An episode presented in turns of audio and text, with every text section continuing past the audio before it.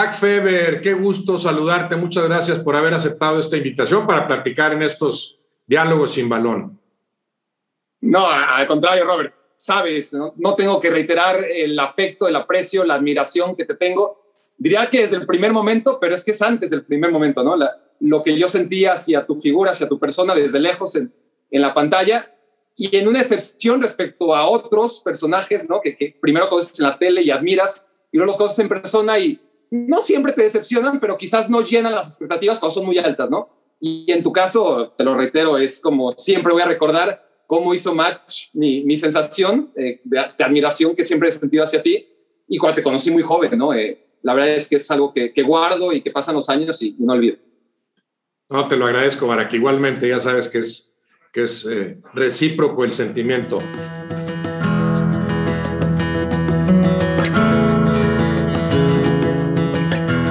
Barak, quiero que empecemos por platicar de tu experiencia como deportista activo, como practicante del deporte. ¿A qué empezaste a jugar? ¿Dónde? ¿Cómo? Fútbol, siempre fútbol, nunca a un nivel importante ni semi importante. Eh, soy hijo único, Robert, eh, entonces tampoco tenía una gran capacidad y además crecí en un departamento en, en, la colonia Polanco, en Ciudad de México, tampoco tenía muchos espacios verdes donde jugar. Sí recuerdo jugar con, eh, no tanto vecinos, porque en el edificio no había niños de mi edad, hasta donde recuerdo, o al menos no interesados por el fútbol, pero sí con los hijos de, de los porteros, ¿no? El portero de mi edificio, el ah. portero del edificio de, de, de enfrente, los hijos, sí. y, y, ahí sacamos la, la, cáscara en la banqueta, ¿no? Hasta que anochecía, la típica historia, ¿no? De, cualquier eh, ciudadano de, vamos, de, una ciudad grande, eh, no, no hay más que espacios en, la, en las banquetas y, y, y, eso es lo que más recuerdo, obviamente, los recreos, este, jugar en los recreos con, con mis amigos, jugar en el pasillo de mi casa, ¿no? Eh, recuerdo el primer partido que vi o, o, del que yo me acuerdo más o menos bien es la final del 87, 86, 87, Chivas. Yo creo que ya te había sido de Chivas, ¿no? Contra Cruz Azul. Sí, sí, sí, ya no estaba yo ahí. Sí, ca campeones las Chivas, sí. Ya sabes, los tres goles del Yayo, creo.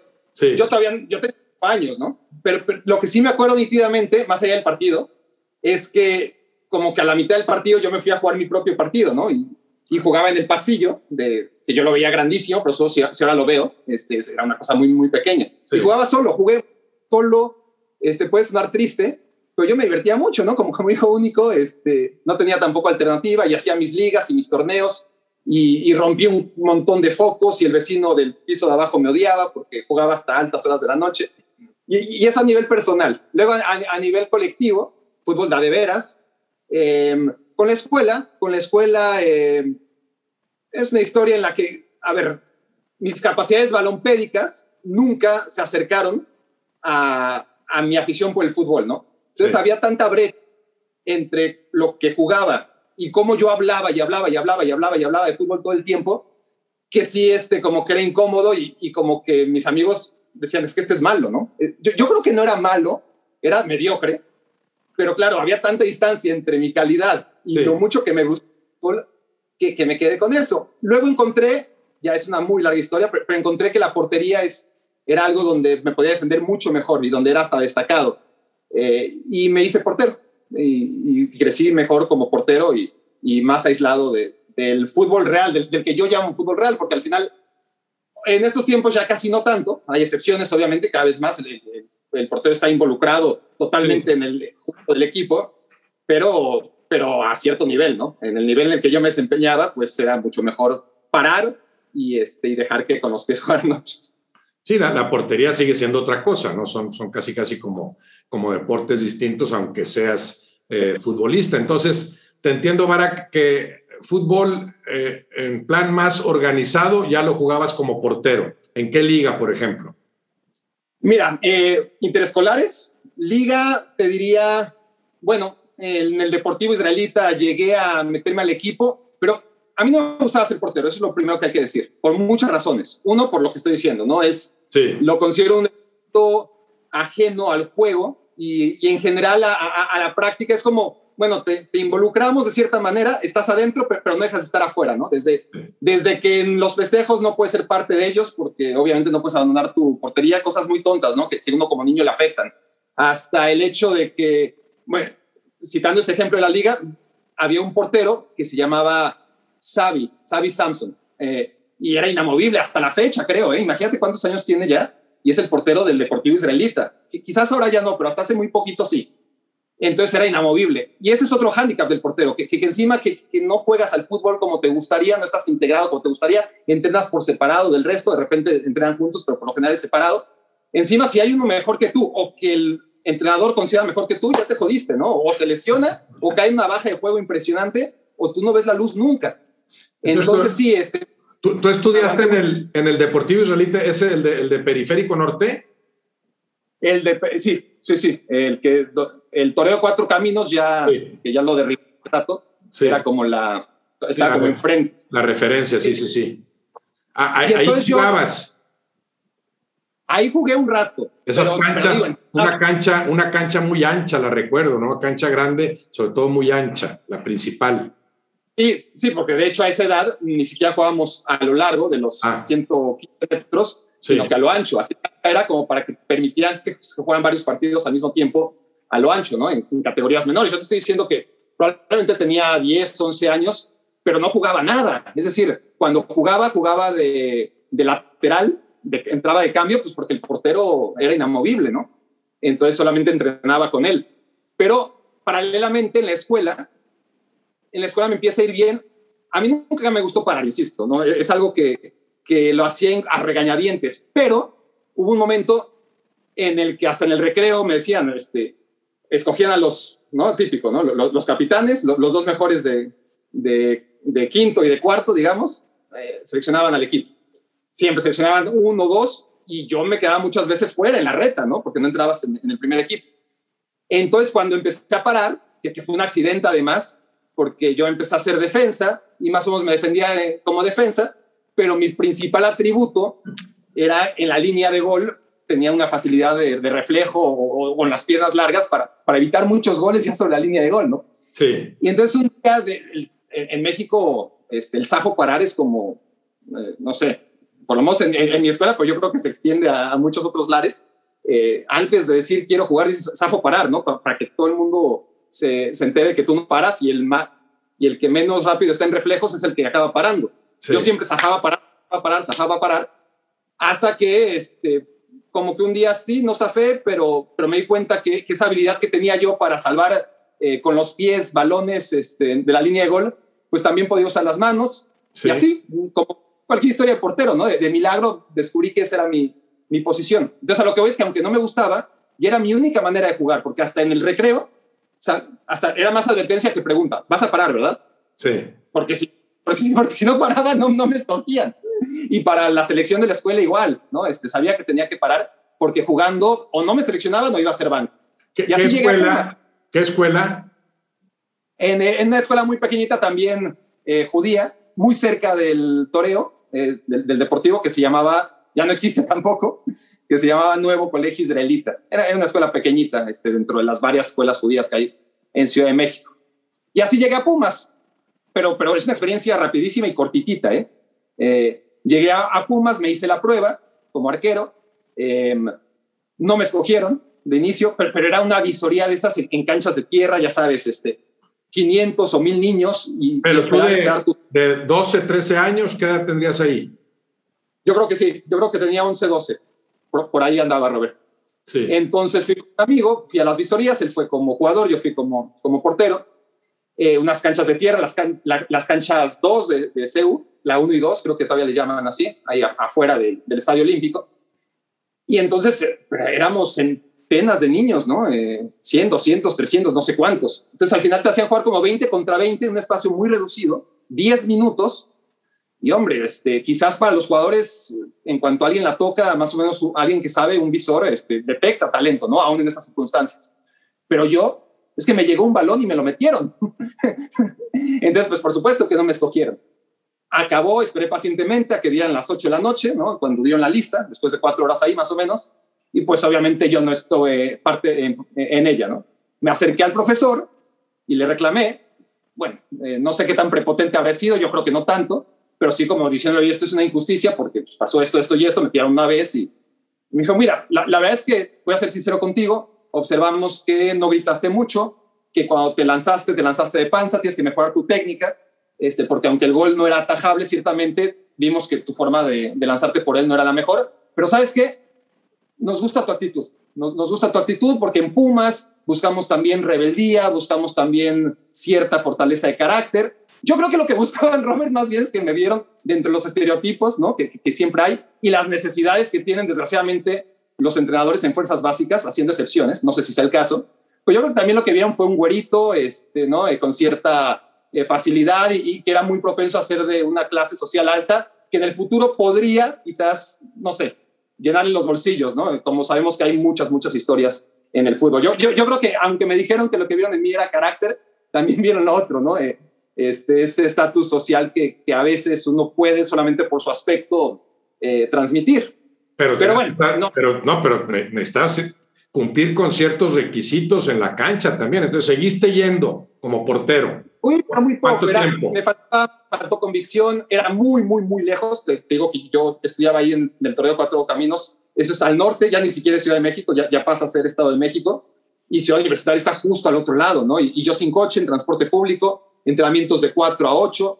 Eh, las historias de éxito así se forjan. No solamente es tener calidad, que, que además yo tenía la justa, ¿no? Eh, sino que además había que tener hambre y ganas y convicción. Y, y yo para esa época, Robert, ya me estaba dando cuenta que, que lo mío era, otro, era otra cosa y, empecé muy joven también a, trabajar en lo que sigo haciendo. Sí, sí, sí. Y, y, entonces ya tú seguías siendo un aficionado eh, ferviente del, del, fútbol. ¿Ya tenías preferencia por algún equipo en ese momento?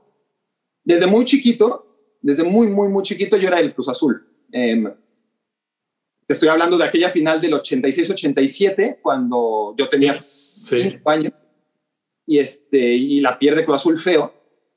Y yo creo que estaba tan frustrado que, que por eso tengo que me fui a hacer mi propio partido al, al pasillo, ¿no? Pero sí, desde, desde, muy niño era el Cruz Azul y lo fui perdiendo poco a poco o mucho a mucho hasta que ya en 1997, cuando por fin salen campeones, porque, ahora, claro, nos queda esta etapa sí, sí, sí. sin ser campeón o sea, en diciembre, diciembre del 97 sí festejas ese título, todavía eras seguidor de Cruz Azul. Sí, pero ya no tanto como ah. creí que lo iba a... O sea, la final del 94 que la pierde contra Necaxa, 94-95, solamente son dos años, pero en la vida de un niño, sobre todo un preadolescente, pues es, cambias mucho, ¿no? Entonces yo en, ese, en esa final contra el Necaxa tenía 13 años y me dolió muchísimo. Si, si, si hubiéramos salido campeón en ese año, pues seguramente habría sido mucho mayor el éxtasis. Ya en el 97, eh, no sé, yo creo que los torneos cortos no ayudaron, o sea, como que yo sentí, porque además era apenas el segundo torneo corto, era sí, bueno, pues es que duró muy poquito esto, ¿no? Eh, y, hasta la fecha lo mantengo, ¿no? Después de tantos años en que se han jugado torneos cortos, yo creo que no se disfruta tanto el mérito, ni conocer tanto el mérito de ser el campeón durante un año que en solo seis meses, y, y menos cuando partes en diciembre, ¿no? Entonces, como que en diciembre ya somos campeones y yo, pues sí, festejé más bien por necesidad de festejar, porque Cruz Azul llevaba, sin, desde que yo había nacido, yo nací en el 81, y el último título de Cruz Azul había sido en el 80. Era una eternidad, ¿no? Y sí que lo festejé, pero ya como que ahí me di cuenta, híjole, no, no, no era tanto el, el, fervor que esperaba yo sentir. No, y, saber, y, no te imaginabas que pasarían 23 años y medio para que viniera el siguiente título de liga, ¿no? Sí, Sí, sí, e, e, en ese sentido la, sensación de amargura en general yo creo que en el fútbol dura más y además se siente mucho más fuerte que, que, la sensación de, satisfacción. ¿no? La satisfacción es, puede ser muy alta, pero yo creo que es más breve y si podemos medir en el ranking de sensaciones algo que es imposible, yo sí creo que la amargura que te causa una derrota se siente mucho más como aficionado, por lo menos tú, tú, tú miras como jugador, que, que, una victoria. Que el gusto, que, el, que el gusto por obtener un título, sí. Bueno, pues es... Dura más la sí. la sensación de pura, le das vueltas y vueltas, días y días, y la victoria es que al otro día ya tienes que pensar en el siguiente torneo. Me, quedé pensando, Barak, y te quería preguntar, en, ¿jugabas tú solo en el pasillo? A ver, ¿a qué jugabas? ¿Cómo? Trato de imaginarme un pasillo, ibas y venías, la rebotabas contra la pared, ponías dos libros o dos postes de lo que fuera y, y contabas los goles que anotabas. ¿Cómo, ¿Cómo jugabas tú solo? Mira, fui, fui mejorando y fui evolucionando. Eh, obviamente no me acuerdo qué tan eh, qué tanto llegué a desarrollar no ese juego eh, solo. No, no, cuando jugaba solamente en el, pasillo, en la colonia Condesa, donde donde vivía en, aquel 1987. Ah, ya no pues Polanco. ya estás hablando no, todavía de Condesa. No. No, primero en Condesa, después me fui a Polanco. Ah. O sea, e, esos primeros años, cuando, es, cuando, el pasillo que te digo que para mí era inmenso, pero que si hoy lo viera seguramente eran a, a lo mejor cuatro. Minúsculo, sí, sí, sí. Sí, pues recuerdo que yo narraba y, jugaba y, tiraba y lo tiraba al otro lado y, hacía los partidos y, no recuerdo cómo tenía yo que condicionar mi juego para que no fuera un 1 a 0, 1 1, 2 1, 2 2, 3, no, sino posición. No me acuerdo. Lo que sí me acuerdo es que ya después en mi departamento en Polanco, yo, yo ya un poco más grande, sí estaba mucho más sofisticado mi juego. Entonces era, era una cosa en la que yo tenía la pelota, siempre una pelota de plástico, ponía una escalera, una escalera de esas que de tres pisos, ¿no? Para cambiar focos. El techo era alto entonces lo que hacía era agarrar la pelota, la tenía un equipo, ¿no? De los dos equipos que nos estaba jugando y ponía un cronómetro. Una locura. Entonces estrellaba la, pelota contra una pared, la que era opuesta a la escalera. Después, con mi cronómetro, le ponía pack. Entonces, si, si era un non, me acuerdo, ¿eh? más o menos, si era un non, podía eh, rematar directo a la, a la, escalera y de la escalera rebotaba. Y cuando rebotaba, yo ya era portero, ¿no? Y, y mi portería era de la cama a la otra pared. Si salía par, entonces tenía que ser una jugada más elaborada. Entonces tenía que pegarle de primera intención a la otra pared de la derecha y de volea tratar de pegarle para que saliera a la escalera y de la escalera, en cuanto rebotara, yo ya me convertí en el portero del otro equipo. Más o menos así era. No, me imagino que podías estar, podías estar horas jugando a eso. Horas, horas, horas, porque hacía mis torneos, ¿no? Y, hacía mis, mis sorteos y fase de grupos este contra este y suma puntos. Y, y sí, la verdad es que me la pasaba muy bien. El, también Dices, ahora que te acuerdas de aquella final Chivas, Chivas se corona contra Cruz Azul, la, vuelta es en el, en el Jalisco, ¿no? Eh, entonces, no te toca el Mundial del 86, o sea, no lo tienes presente, el 86 estás muy chico, o sea, tu primer Mundial con cierta conciencia de lo que se jugaba y de lo que se trataba es el 90. Correcto. En el 86 lo que pasa es que para alguien tan fanático como yo era del fútbol, no es que lo haya dejado de ser, pero, pero es que era un fanático incondicional que, pensaba las 24 horas en fútbol y eso afortunadamente he dejado de hacerlo. Siguen siendo muy importante parte de mi vida, pero ya no es esa obsesión con la que lo vivía de niño, ¿no? Entonces, sí es paradójico que a mí me tocó una etapa en la que estaba muy, muy, muy chiquito, que hubiera disfrutado muchísimo, mucho, mucho, mucho si, si, hubiera nacido yo cuatro años antes, claro. o si el Mundial de México hubiera sido en el 90. Sí. No solamente o sea, la, figura de Hugo Sánchez en su máximo esplendor. Yo, yo no tenía una perspectiva como para realmente calibrar lo importante que era tener un jugador de la magnitud de Hugo Sánchez y que este fuera mexicano. Para mí era lo normal, porque no había vivido 30, ni 20, ni 10 años sin una figura de, ese calibre. Eh, pero yo aún así con cuatro años o con cinco años en, el, en México 86, sí que me acuerdo de haber visto los penales con mi familia o con mi tío contra Alemania eh, sin entender claramente lo que estaba pasando, porque claro, un mundial lo tienes que vivir, pero vamos a ver cada cuatro años de, de retrospectiva para decir, mira, esto se juega cada cuatro años, ¿no? Entonces yo quizás no le di esa importancia que, seguramente le habría dado un poco después, pero sí que recuerdo ese partido, sí que recuerdo vagamente un monitor del Deportivo, ¿no? De, yo no estaba viendo el partido, pero sí me acuerdo un monitor del Deportivo Israelita con el partido Argentina contra Alemania de, de la final del 86 entonces, a pesar de, que yo tenía cuatro años apenas, sí que me acuerdo de, ciertas cositas. Bueno, el gol de Maradona contra los ingleses, tú, tuviste que entender lo que era Maradona a nivel mundial, ya, ya lo percibías. Maradona no. A mí Maradona, desgraciadamente, no puedo evaluarlo más que ya en lo que empezó a hacer su decadencia. ¿no? Te digo, México 86 son flashbacks y obviamente lo que he visto después, lo que he estudiado, pero a nivel recuerdo, desgraciadamente me pasa como con Hugo Sánchez, ¿no? A, Maradona lo recuerdo más por el declive que por el momento de Zenit. No, te tocaron en, su apogeo. Porque lo, de Hugo Sánchez, como yo no tenía esa perspectiva, ¿no? De, de, la magnitud y la importancia de, Hugo Sánchez, pues a mí me caía gordo, que, tampoco es difícil, ¿no?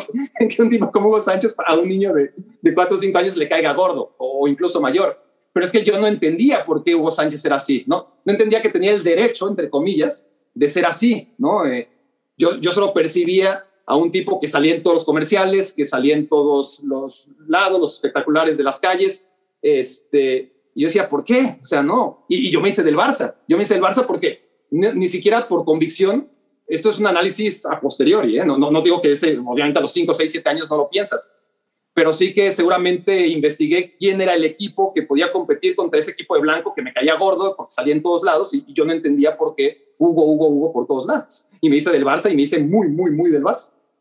Seguidor del Barça. Ahorita hablamos de, de, eso del Barça y hablamos también de tu incursión en los, en los medios.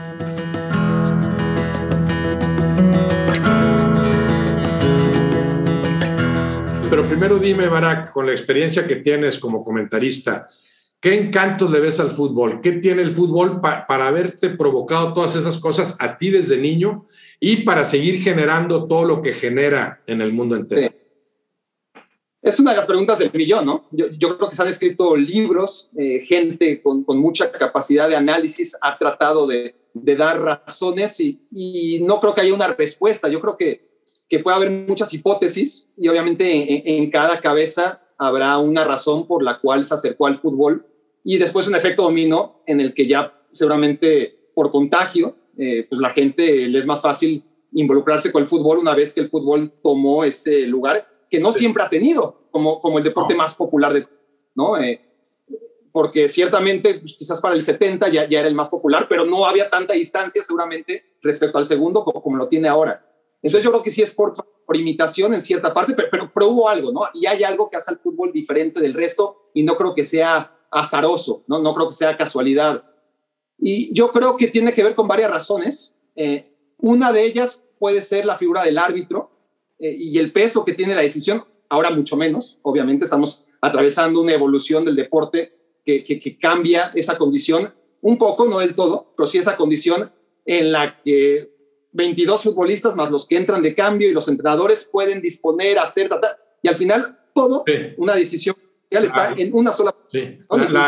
La, la, omnipotencia del árbitro, ¿no? O sea, hace y deshace como, como quiere. O esa idea tenemos, ¿verdad? O tenía claro. en su momento, sí.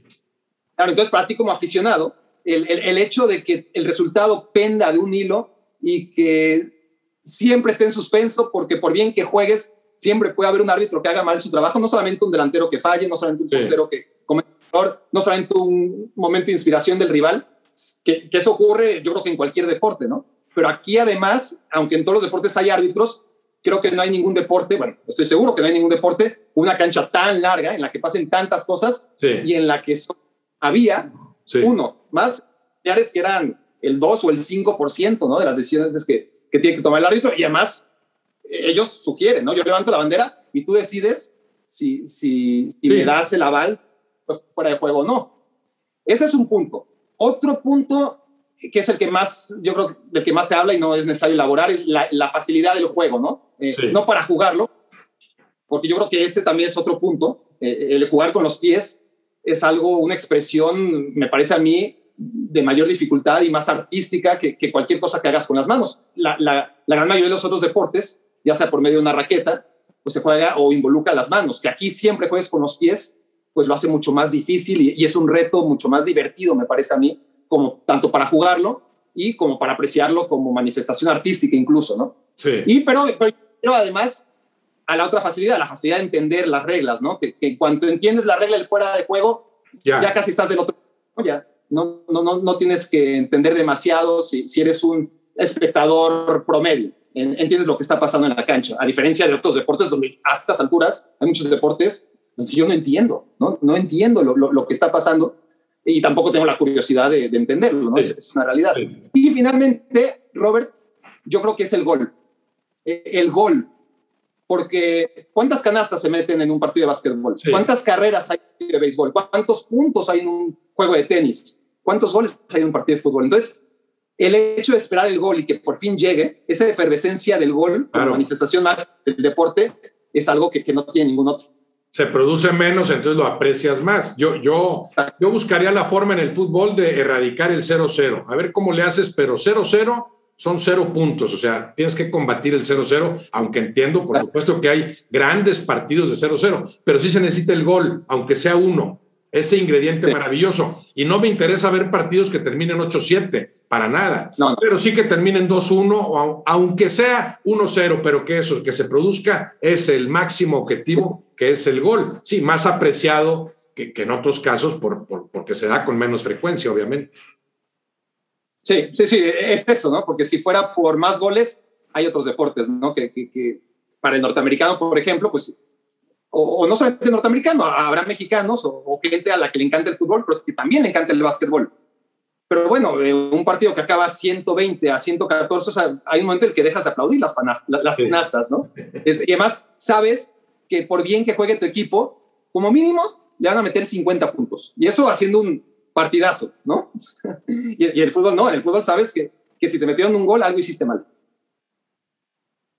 Sí, sí, sí, esa diferencia es importante, ¿no? A favor del fútbol, pero además te entendí que el fútbol te atrapa fácil, quizá por distintos caminos. A ti te atrapó por unos motivos, a otros niños por otros, o a las niñas, pero ya que te atrapa no te suelta, ya que te atrapa es algo que ya, ya, ya, ya te hiciste seguidor del fútbol y eso no lo vas a dejar nunca. Sí, del fútbol, porque, porque hay muchos que te dicen, no, es que cuando escoges un equipo, este es tu equipo hasta morir, este tiene que ser tu equipo y yo no coincido para nada, porque, yo lo he vivido. Yo era muy cruz azulino y no dejé irle por las, te lo juro que no dejé de irle porque empezó a perder. Dejé de sentir cosas porque dejó de representarme, dejé de sentirme representado por el Cruz Azul. Y, y está claro que, que, los equipos cambian, que, que el Cruz Azul de mi niñez ya no era el mismo al Cruz Azul, ya siquiera adolescencia, sino aquel Cruz Azul que por fin fue campeón en el 97, con el que yo ya no me he identificado. Porque sí tenía Palencia y era un gran jugador, pero mi Cruz Azul tenía a Víctor Ruiz y a Pedro Duana. Ese ya no era mi Cruz Azul del todo, ¿me explico? Eh, entonces, como que de, que de niños, eh, el, la afición al fútbol no la pierdes nunca, ¿no? Te agarra y, ya es muy difícil. Habrá excepciones, ¿no? De, de gente que, que habrá tenido algo, algún episodio en sus vidas que sí les hizo alejarse del fútbol por lo general, como tú dices, te atrapa. No necesariamente el equipo de fútbol. Yo, creo que de niño. El juego. Lo, en sí mismo. Bueno, eres jugadores. Sí. Eh, más que de los equipos. Eh, Entonces, el, Cruz Azul, el Cruz Azul de la actualidad te da lo mismo. No, no, no significó nada para ti el, título de este año. Honestamente, hasta me divertía. Yo, yo, creo que ahí sí es un caso de análisis, porque me fui al otro lado, ¿no? Entonces, yo ya disfrutaba cada derrota del Cruz Azul. Es decir, realmente me, parecía muy divertido dentro de lo predecible que es el fútbol mexicano en, general. Es decir, siempre tienes el hecho de que las liguillas hacen que cualquier equipo pueda ser campeón. Sí. Entonces se parten títulos entre todos, menos entre Cruz Azul y Atlas, pero Atlas pues, tiene su excusa. Nunca ha sido un equipo en los últimos 25 años favorito a ser campeón. Cruz Azul siempre. Entonces, el hecho de que un equipo que siempre es favorito a ser campeón, que, oyes a los comentaristas decir, ojo con Cruz Azul, este año sí, y, y cómo se reforzó Cruz Azul y cada seis meses ver que fracasa, pues a mí me, me, divertía mucho, honestamente, pero seguro que tenía yo algo adentro que, se me hacía como un siento de venganza, que, que, no voy a estudiar aquí ahora, pero seguramente hay algo, ¿no? adentro que, que, hacía que todavía me diera más emoción que, o, por lo menos me divertía más que... era, un tema, era un tema entretenido. Entonces vamos a decir que en México te da lo mismo, pero sí le vas al Barça. Tu, tu equipo es el Barça, dirías, a ningún equipo en México eh, le vas ni, a la mitad ni a la, ni a la décima parte de lo que sí le vas al Barça. Sí, se me quedan gordos todos. Pero con el Barça también me pasa eh, lo que me pasó con Cruz Azul en su momento. ¿eh? Te digo que yo, creo que en general, bueno, hablo por mí, pero, pero creo que las personas en general, hay excepciones. empiezas como niño siendo los jugadores más que los equipos, ¿no? En esta evolución del aficionado, en la que los niños son capaces hasta de cambiar de equipo si su ídolo cambia de camiseta, ¿no? Lo vemos con Cristiano Ronaldo, niños del Madrid nos hicieron de la Juve.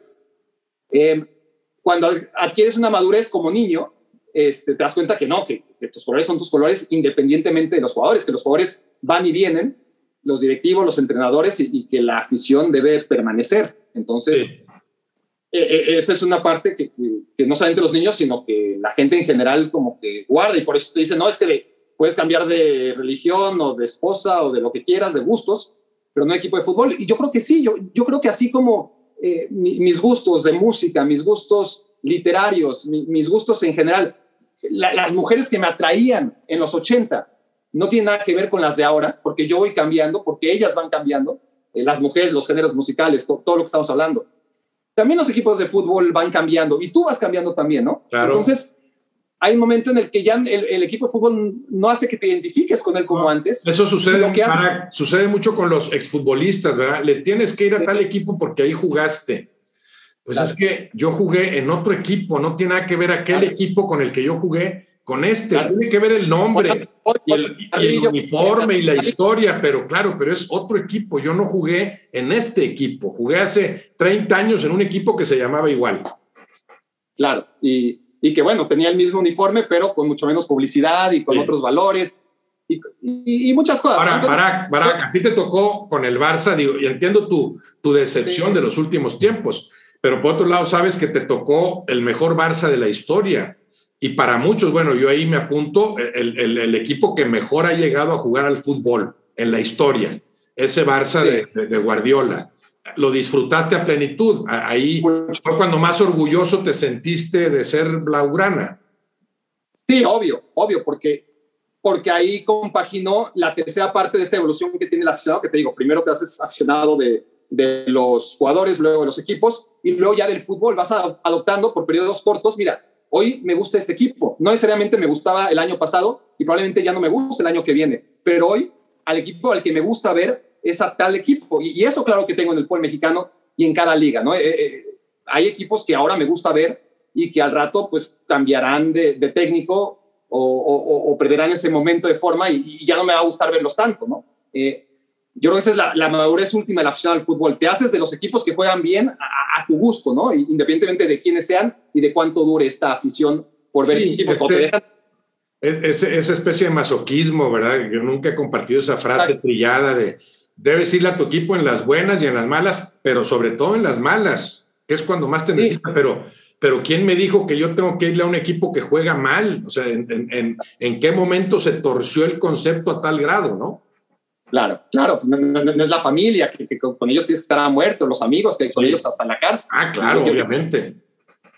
Yo no lo veo así, pero, pero con el Barça como que se compaginaron las dos cosas, ¿no? Es decir, era el equipo de mi niñez, yo, yo, ya en la, época de Guardiola yo ya tenía 18, 19, 20 años, ya, ya, no era el niño eh, tan fanático del fútbol, porque para empezar ya estaba en los medios, y quieras o no, eso te tiene que limitar de alguna forma tu forma de acercarte al deporte, eh, por más que te ayude el que se juega allá y que tú estés aquí, ¿no? El, el polo europeo eh, te mantiene cierta distancia, pero de todas formas compaginó el hecho eso, ¿no? De, de, que el equipo que mejor jugaba, que independientemente que fuera el Barcelona, yo lo habría seguido por, por, el simple placer de, verlo, pues era el equipo de mi niñez y era el equipo que quizás, así como te digo que mi Cruz Azul era el Cruz Azul de Pedro Duana y de Porfirio Jiménez, ese era mi Cruz Azul. Eh, mi Barça era el Barça de Pep Guardiola en la cancha, ¿no? De Cruyff, era el Cruyff como técnico. como técnico. Pero había una misma manera de jugar al fútbol, había ese hilo conductor Pep Guardiola, ya no como jugador, sino como entrenador. Futbolistas de, de, una generación en la que yo todavía los veía. Yo creo que es también muy importante, Robert, como aficionado, el, el hecho de que los futbolistas sean mayores que tú. Yo, creo que de alguna manera el hecho de, de tener una figura, no sé si como de hermano mayor o hasta paternal, es importante para que tú lo veas como, ah. como aficionado y no como chicos que, o como son de tu edad o menores. Y que ya, que ya a tus 30 años ves que el equipo al que le vas pues tiene como figuras a los chavos de 22 o 23 y al rato, bueno, pues pueden ser tus hijos o como en mi caso, tus nietos los que estén jugando ahí. Entonces ya, ya, ya la identidad es distinta. Eh, empiezan, a, empiezas a verlos como tus tíos, ¿no? Como tus padres. Luego empiezas a ser como tus hermanos mayores. Luego buscar tus, hermanos menores. Y ahí como que ya te empieza, bueno, este tiene mi edad, no lo puedo idolatrar, ¿no? Es decir, eh, yo, en segun, yo, yo, iba en segundo de prepa cuando este chico iba en primero de secundaria. Lo puedo admirar, o, por supuesto, o sea, y es algo que me pasa, por ejemplo, con Lionel Messi y con ese Barça, ¿no? Ese Barça que me hizo disfrutar mucho, sentirme muy orgulloso, disfrutarlo, eh, sentirme muy barcelonista, a pesar de que ya no era el, el Barak yo de 10, 12, 14 años, ya era un Barak de 18, 20, 22, pero el hecho de que tuviera a Lionel Messi, nació en el 85, cuando yo nací en el 81, era, Messi no puede ser mi ídolo, lo puedo admirar muchísimo, eh, muchísimo, y lo, admiro, y lo respeto, y, y, vamos, este, sobran las palabras para, para, decir, para definir lo que es Lionel Messi para cualquier aficionado al fútbol, y mucho más alguien que, que vivió lo que yo viví como aficionado al Barcelona. Y de todas formas, era un chico menor que yo, yo al que idolatraba e idolatro es a Puyol, así sea tres años mayor que yo, no importa.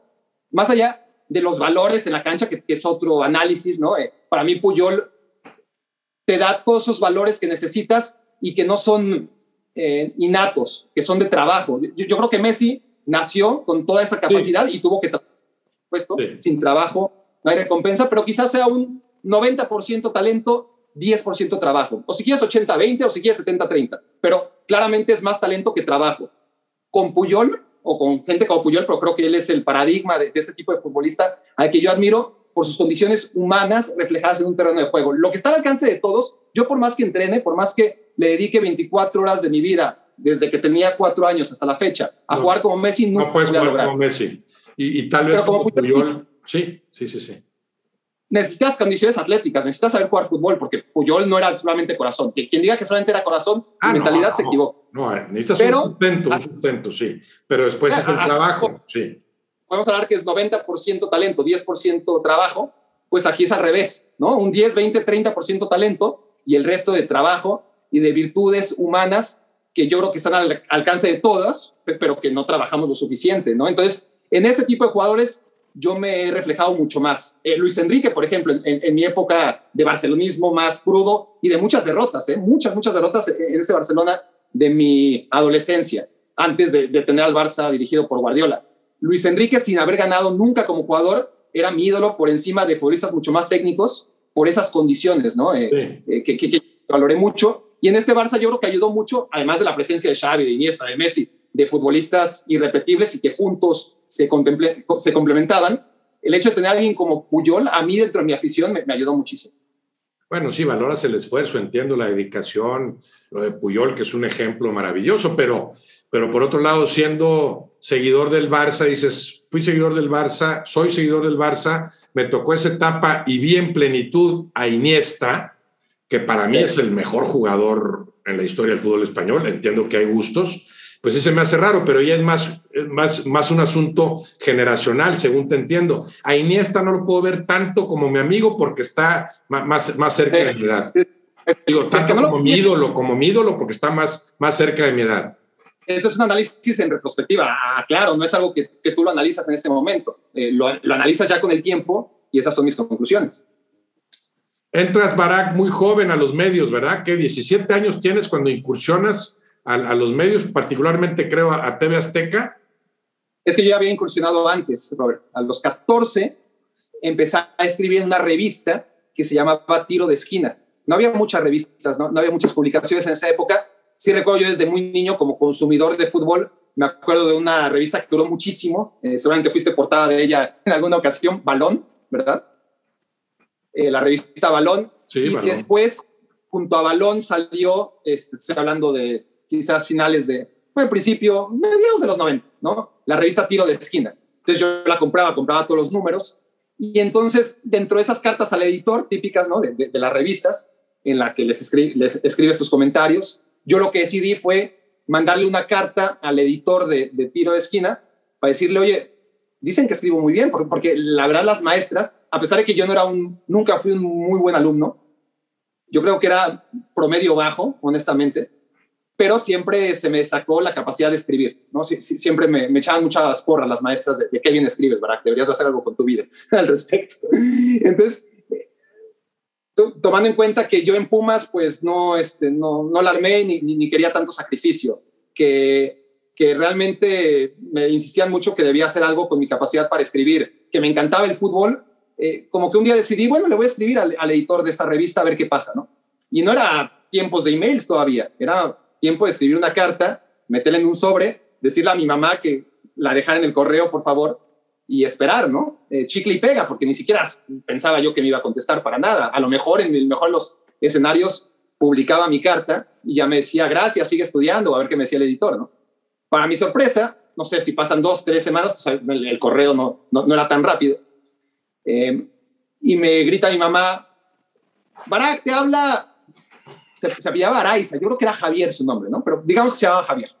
Te llama Javier Araiza y yo, wow, para mí, wow, Javier Araiza era el tipo, el editor de la revista, el que salía su foto ahí, ¿no? Para mí era, hombre, José Ramón y, Javier Araiza, un, peldaño por abajo de él, ¿no? Este, y el hecho de que me haya hablado y me haya dicho, ah, entonces quieres trabajar con nosotros. Y yo, pues sí, me encantaría. Yo tenía 14 años. Yo tenía 14 años y, y empecé a escribir artículos, los mandaba por fax y, así hasta que luego me llegó lo de, lo de TV Azteca a los 16. Y bueno, conozco obviamente tu capacidad eh, para escribir, que no cualquiera la, tiene, ¿no? Hay, buenos comentaristas que no te pueden redactar un, un párrafo, aunque sea legible, ¿no?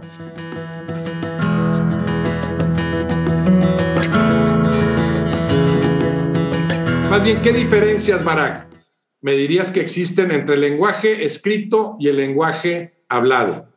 Eso es, eso es digno de análisis, ¿no?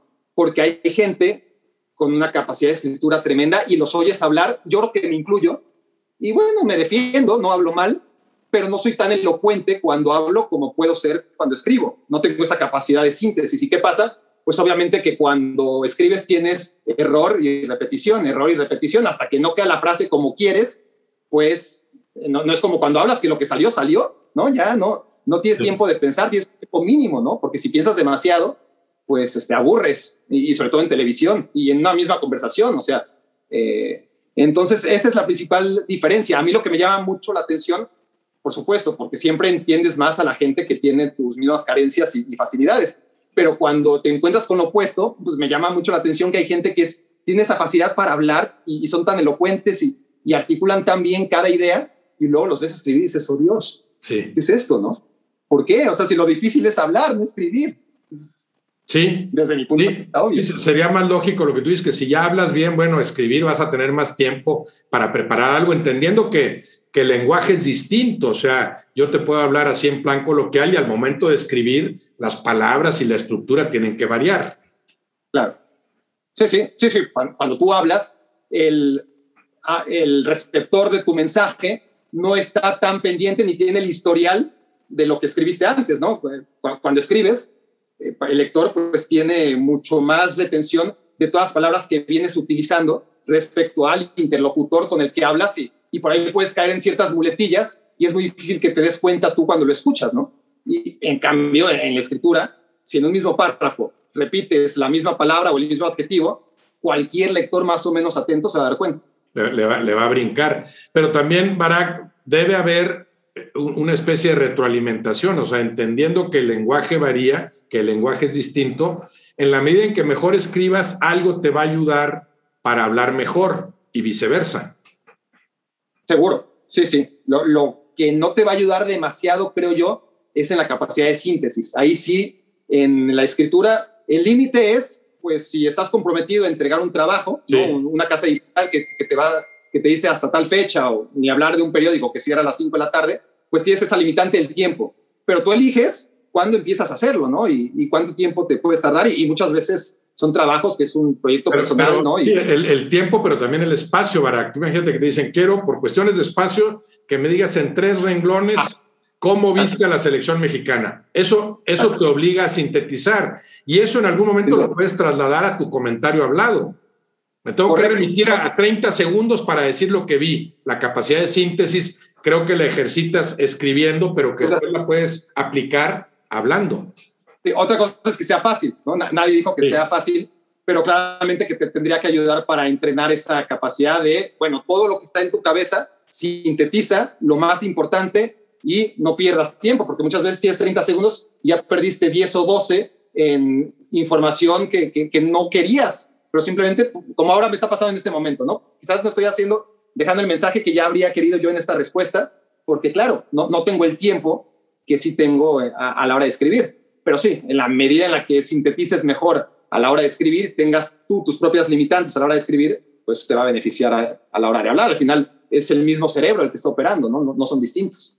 Y sigues escribiendo, Barak, sigues ejercitando eso, digo, por cosas como la contracrónica, ¿estás haciendo algo parecido, ya no con la misma frecuencia? ¿Qué tanto? Poco, poco. Eh, bueno, escribí mi columna en el diario Milenio durante no diría décadas, porque no llegó a ser décadas, pero yo creo que el lustro sí, eh, fue más de 10 años. Dejé de hacerlo, muchas, perdimos muchas costumbres y hábitos con, la pandemia, ¿no? Sí. Y, uno fue que me dejaron de pedir artículos, eh, es, decir, cambiaron muchas cosas, obviamente, como en todos lados. Yo ni me enteré, una cuestión casi de, de orgullo que otra cosa. Es decir, este, si quieren que reanude con mis escritos, pues que me lo pidan, ¿no? Pero es como eso, hoy ahora vamos a parar la situación hasta del COVID, y ya nunca me enteré cuándo volvieron a, hacer la edición editorial, ¿no? Tampoco pregunté, honestamente.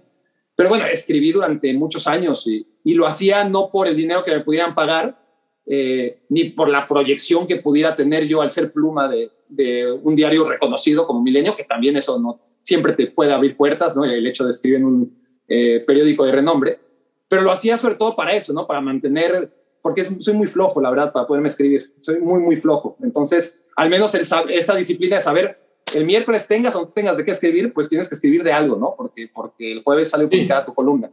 Sí, te, te Entonces, a, a ejercitarlo, sí.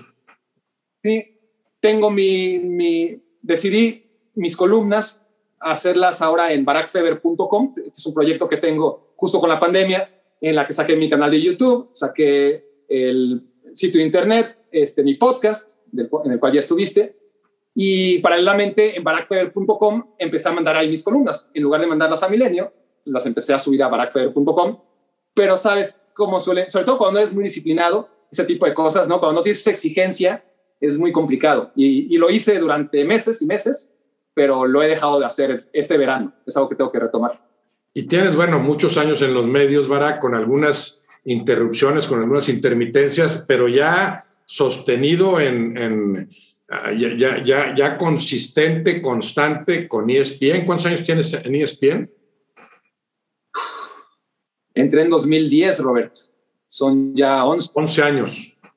11 años, el mismo tiempo que estuve en Azteca. Lo que pasa es que en, realidad ha sido una carrera de dos camisetas, si se les puede llamar así. Sí. Un intervalo de junio a diciembre, de, seis meses entre una y otra, que, se hizo eterno, ¿no? Es como el futbolista, ¿no? Que, que para seis meses y... No, es muchísimo. Sí, sí, sí. El, el y, pedazo de tu carrera. Y ESPN, 11 años, la, mayor, la mayoría de los cuales desde Bristol.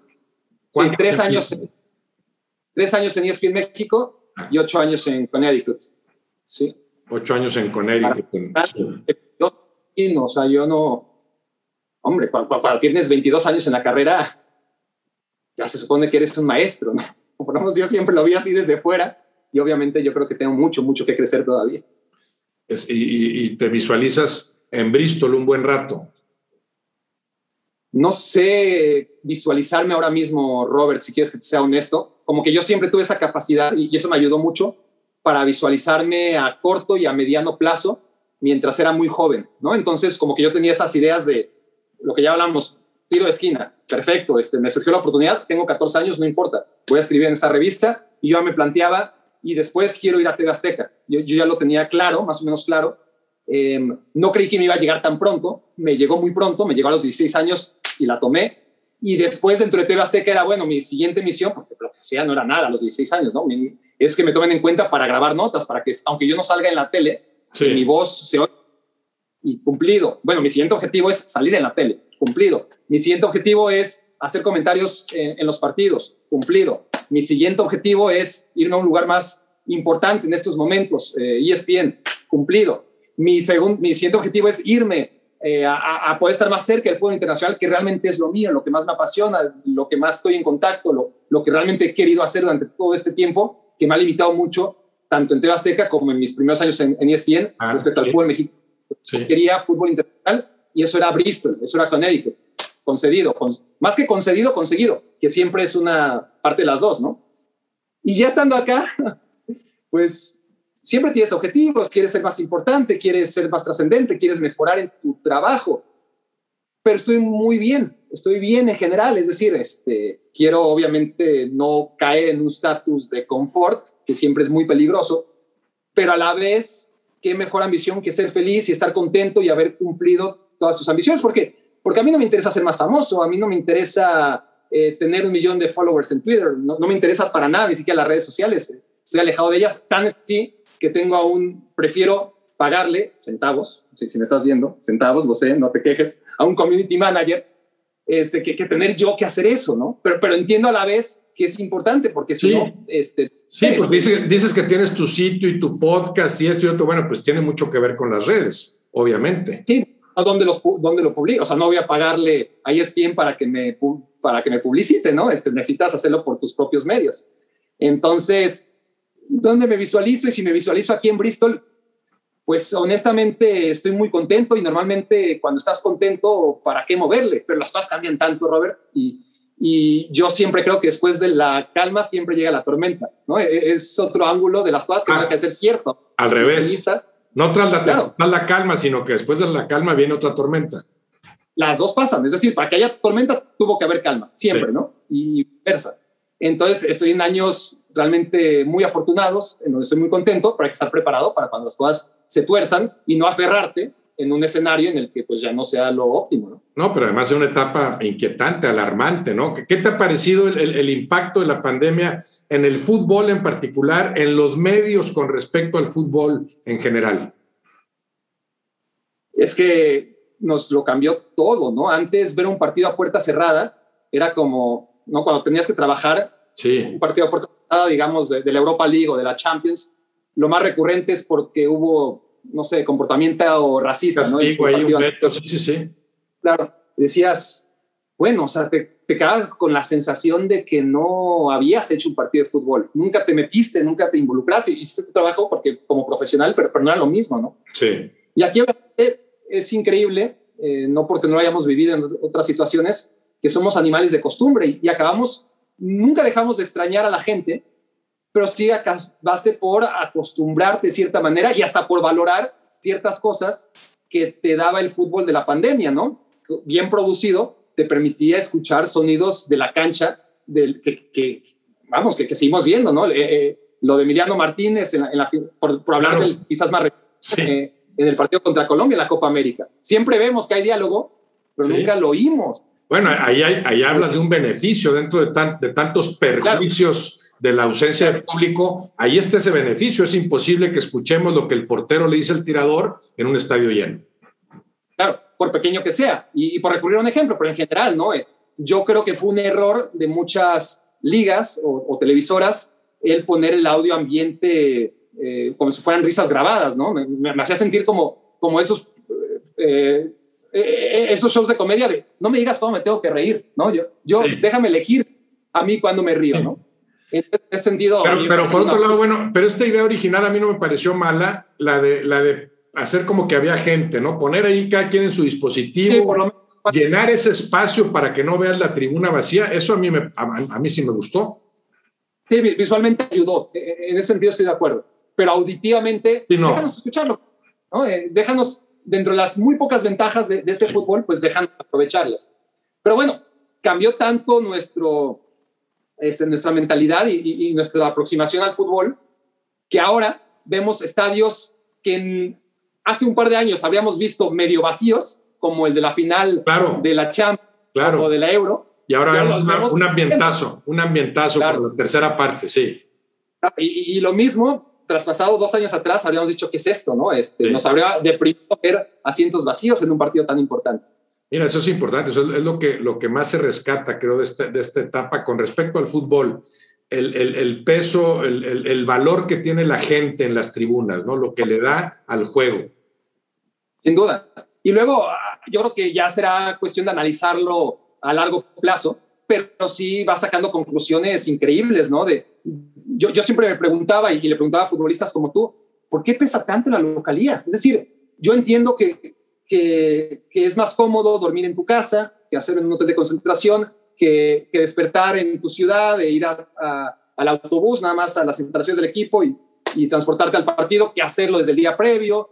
Yo entiendo que, la afición, pues sí, se te puede meter un poquito en la cabeza y, es mejor que te vitoren a que te abuchen, pero, pero, soy yo pensando antes de la pandemia, ¿no? Pero ¿por qué cambia tanto en estos tiempos? Porque ya no son viajes de, en tren ¿no? Eh, o en autobús de 6, 7, 8 horas. Eh, ya no es un ambiente tan crispado como solía serlo en, el fútbol de la antigüedad, según Leo, eh, que, que, realmente jugar de visitante podría ser, había campos que realmente es.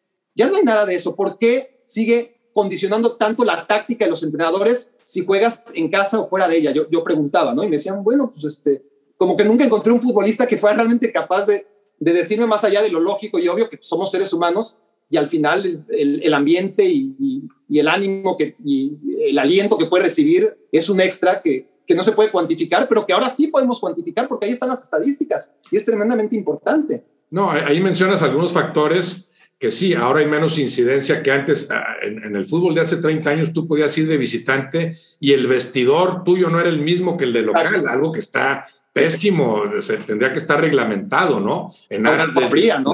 en aras de la equidad y, de, y del juego limpio, pero ya los vestidores eran distintos, además de lo que mencionas, el trayecto, el viaje, a veces la, cuestión climatológica o de altura. Si vas del nivel del mar a jugar a la Ciudad de México, por supuesto que hay un impacto inevitable, ineludible. El conocimiento de la cancha, para que eso no lo menciono mucho, pero claro que el balón rueda distinto en el Azteca que en el universitario, que, en, el estadio de Chivas. Sí, aunque también eso se ha ido emparejando pero, no, pero el balón, el conocimiento de la cancha, de las referencias, sí sigue habiendo ventajas de local. No tantas, coincido contigo, como para que, para que se cambien a veces tan radicalmente las posturas de los equipos, sobre todo que van como visitantes, ¿no? los entrenadores de repente cambian diametralmente, ¿no? Sí. Y, vemos, ¿no? O sea, pero ese mismo equipo es un terreno de juego donde de todas formas la superficie es pasto, es el mismo rival, porque lo vemos sobre todo en idas y vueltas, ¿no? Porque obviamente que el rival condiciona, pero, pero lo vemos en partidos a ida y vuelta con apenas tres días de diferencia y, ves la postura de un equipo totalmente distinta si juega en casa, si juega fuera de ella. Yo entiendo que había y que hay diferencias, pero no tan importantes como para que sea tan diferente la actitud de un equipo respecto a dónde está jugando. Al final, las dimensiones y la superficie el terreno de juego es lo mismo, pero ahora vemos las estadísticas y nos damos cuenta que la ventaja como local ya no es tal en estos tiempos con las dimensiones del terreno de juego, con el de jugar en casa, con obviamente habrá que analizar por separado aquellos países donde hay diferentes ciudades con distintas alturas y demás, ¿no? Pero, en general, llegas en Europa, donde cada estadio es bastante similar al, otro. Sí. Y todo, eso se ha ido unificando, Barak, porque aparte de lo que te decía que la superficie puede variar, se ha ido unificando también las medidas. Pues la FIFA antes te decía, pues un mínimo de, de, de, 90 y máximo de 120 como largo, y mínimo de 45 y máximo de 90 como ancho, siempre y cuando no sea cuadrada la cancha, tiene que ser rectangular. Y ya tiene tiempo la FIFA diciendo, bueno, lo ideal es una cancha de 105 por 68. Entonces, ya no es tan fácil decir, voy a ir a esta cancha que es más chica o a esta que es más grande. En, hace 30 años sí, o hace 40 años. Voy a la del Azteca o voy a Toluca, ¿verdad? Había, había en, ese entonces esas, esas diferencias. Se ha ido unificando. Y yo de hecho pienso que el siguiente paso del fútbol tiene que ser unificar la superficie. Siempre se va a jugar aquí. Nada de que fui a un pasto más elevado o más bajito, llegará, no sé, el pasto sintético también hecho en la generación 25, lo que tú me digas, que, que, se va a decir, esta es la cancha de fútbol reglamentaria. Pero aún así, con las condiciones como están ahora, en la liga mejor, em, podemos discutir si se juega mejor el fútbol que en otras, que, creo que cada vez, por lo que hemos visto, es evidente que, que también, ¿no? Pero a nivel organizacional, nada como la Premier League, ¿no? Sí. Y, y esta temporada en la Premier League vimos que prácticamente los resultados se convirtieron 33% locales, 33% empates, 33% visitantes. Se convirtió en algo totalmente aleatorio y eso obedece a que todas las canchas son más o menos lo mismo. Y en México es la tendencia también, ¿eh? se, ha, ido equilibrando un poco el asunto. Bueno, Barak, ¿ves el fútbol eh, recuperado en la pandemia en México y en todo el mundo? ¿Crees que, que, se va a revitalizar, que va a volver la maquinaria esa del juego y del negocio y del espectáculo como dejamos de verla hace año y medio? Sí, yo creo que sí. Obviamente es un análisis optimista y, no queda otra más, más que ser optimistas, pero, pero yo creo que tenemos eh, bastantes señales de que esto no tendría por qué ser distinto. Al contrario, yo, yo espero a que tengamos un fútbol a nivel, a nivel gerencial más responsable.